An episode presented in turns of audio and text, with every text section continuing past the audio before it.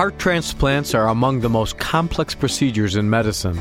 Without performing transplants on a consistent basis, it is argued that transplant teams may not be able to maintain the utmost level of precision requisite for care. In cities like Chicago, which have five transplant centers, are there factors preventing one or more of these hospitals from achieving the highest standard of care? You are listening to ReachMD, the channel for medical professionals. Welcome to a special segment focused on healthcare policy. I am your host, Dr. Mark Nolan Hill, professor of surgery and practicing general surgeon, and our guest is Dr. Valluvan Jeevanandam, professor of surgery at the University of Chicago Pritzker School of Medicine and chief of cardiothoracic surgery at the University of Chicago Medical Center.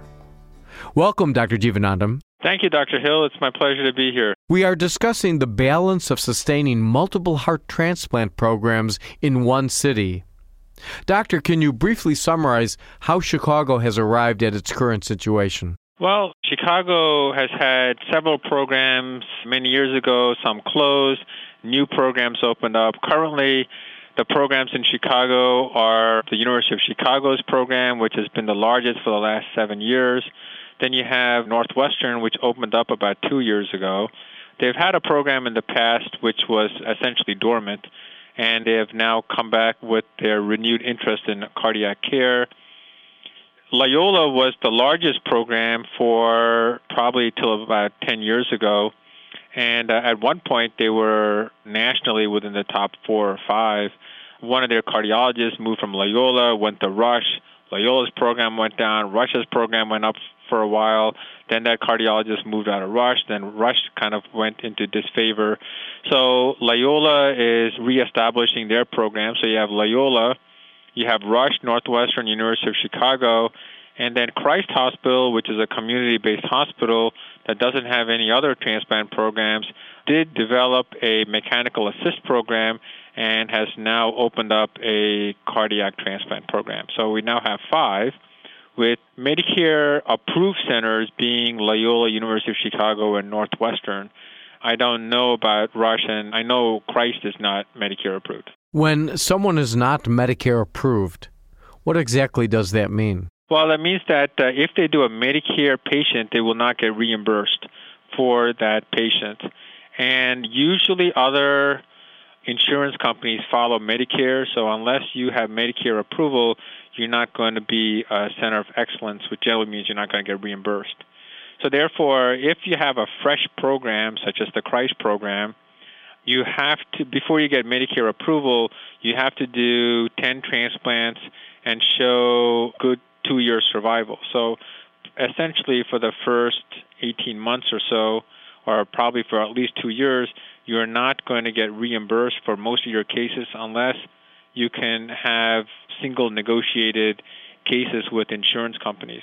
So that means that the institution needs to put a big investment to get that program off the ground. How can an institution survive uh, with not being reimbursed for even in the beginning of their program? They would basically put aside $150,000 per patient, right? So you have to do 10 to 12 patients. So they'll probably put aside about a million and a half dollars and say, well, that's what they're going to have to invest to get the transplant program up. Are there many community hospitals that have viable heart transplant programs in the United States? A few, but not really many. I mean, a transplant program entails a huge infrastructure, including pathologists, critical care people, infectious disease, renal. I mean, the nice thing about being a transplant surgeon or a transplant physician is that although I'm a surgeon, I clearly get exposed to the rest of medicine just by what the transplant patients go through. So you need to have a large infrastructure, and that infrastructure generally exists in academic medical centers over community-based medical centers because the academic centers have, you know, infectious disease people, for instance, who can spend the time and effort to take care of these transplant patients. Is it advantageous in a heart transplant program to have other organ transplant programs as well in that institution? In our institution, clearly it is. I mean, we're the world's leader in doing multiple organs with heart. So we do heart kidney transplants, heart liver transplants, heart kidney liver transplants, heart pancreas, whatever combination you can dream of. And how does that having other organ transplant abilities at your institution help you specifically in your heart transplant program? A lot of patients after heart failure who are in heart failure for a long period of time may develop kidney issues. And then we do know that after we do a transplant and we put them on immunosuppression, some of the side effects of immunosuppression are to make their kidneys worse. So if somebody starts off with a creatinine clearance of only 30 and you give them immunosuppression, then the incidence of dialysis in five years after a heart transplant is quite high. So you want to make sure that their kidneys are okay before you transplant them. Now, some patients just have bad kidneys, and then you would not give them a heart transplant because you know that you're going to affect their kidneys. Now, in our institution, we're lucky in that we have the option of giving them a heart and a kidney. So then they are protected both ways.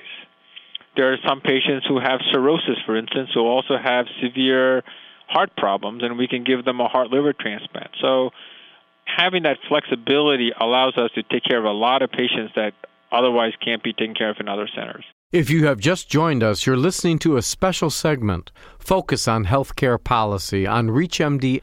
I am your host, Dr. Mark Nolan Hill, and our guest is Dr. Valluvan Jeevanandam, professor of surgery at the University of Chicago Pritzker School of Medicine and chief of cardiothoracic surgery at the University of Chicago Medical Center. We are discussing the balance of sustaining multiple heart transplant programs in one city. Doctor, if you could be the devil's advocate, and you were one of the transplant surgeons at one of the institutions that were not doing as many transplants as they'd like, what would you say about your argument? Well, I would say that you know you want to give patients access to care and so there's no, the more centers that are doing the procedure, the more access that will be available and more choices that are available for patients. And that the more centers you have, the more competition one would encounter, and more competition would improve quality. Is that true? I think that in a perverse way is actually the reverse of what happens in reality. I think when you have small programs, they become very conservative and they may have good statistical data on the people they transplant, but what you're going to miss out on are the people that they turn down and do not transplant who could potentially benefit from other centers. For instance, if you have a, a program that's small, they're not going to be aggressive enough to do a heart liver transplant. So the patient who needs a heart liver transplant is going to be turned down, whereas those are things that are available in larger programs like ours. As surgeons, we know that things always go in cycles. Lots of patients, then low numbers of patients, and you never can predict. Well, what would happen if you had a tremendous number of patients and you really needed a backup to deal with the overflow? How would you deal with that? Well, I mean, you look at programs like Columbia and UCLA, I mean, they do a lot of transplants and they just create their own backup mechanisms, right? You could always hire new people or have new operating rooms.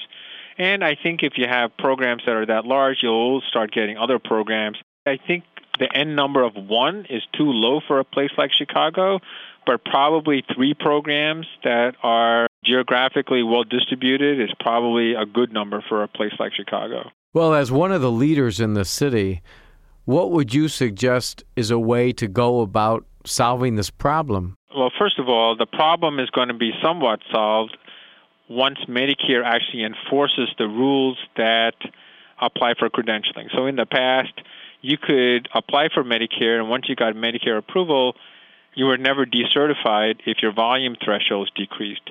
We are now in a stage where Medicare, under using JCAHO, is actually auditing programs and looking at volumes. And hopefully, they will start decertifying programs that don't meet their volume requirements, and that's certainly the intent of what they want to do.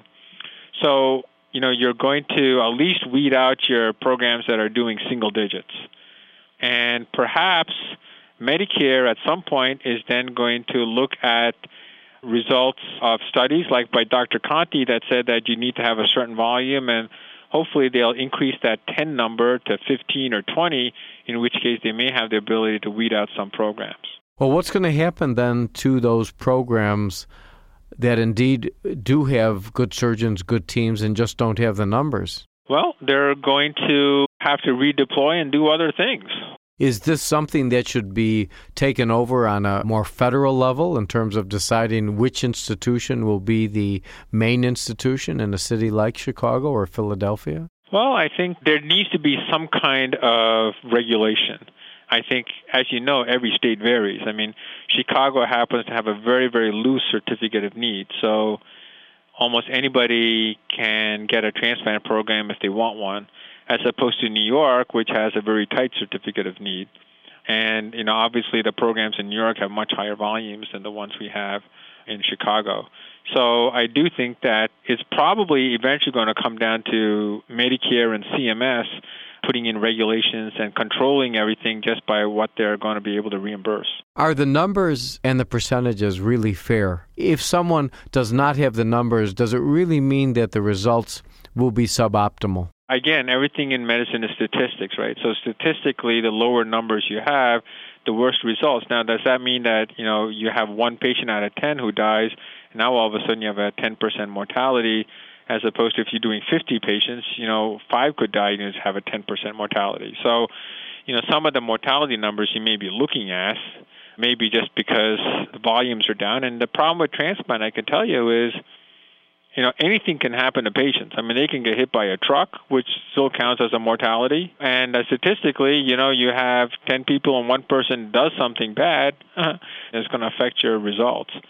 So I think you have to start someplace. And right now, it's pretty rigid in terms of what mortality they're looking at. And hopefully, at some point, we'll be able to have graded mortality or looking at better algorithms and developing better algorithms to risk stratify. Well, you mentioned before about access to care, and certainly in a city as big as Philadelphia or Chicago, it would be a great hardship on the family as well as the patient to travel, let's say, 50, 60 miles, uh, one end of the city to the other, or even considering being out of state coming to an institution. Is this hardship being considered at all? It's perhaps hard for the patient. On the other hand, it's more than made up by the better quality you're going to get in a larger program and the, the depth of quality you're going to have and the breadth of quality you're going to have. I want to thank our guest, Dr. Valluvan Jeevanandam. We've been discussing the balance of sustaining multiple heart transplant programs in one city. I'm Dr. Mark Nolan Hill, and you have been listening to a special segment focused on healthcare policy on ReachMD, the channel for medical professionals. Be sure to visit our website at reachmd.com featuring on demand podcasts of our entire library. And thank you for listening.